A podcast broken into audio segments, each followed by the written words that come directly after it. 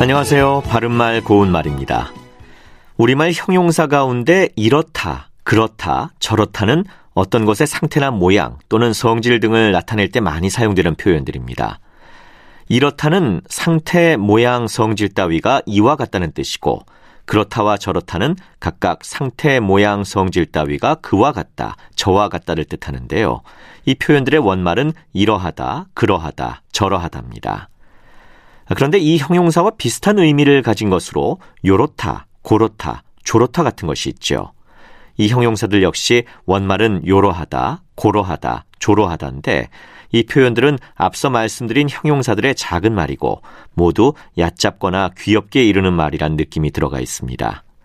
예를 들어 요렇게 벽지를 연두색으로 바꾸니까 분위기가 훨씬 밝아졌죠? 또 너는 그렇게 말을 해도 못 알아듣는구나.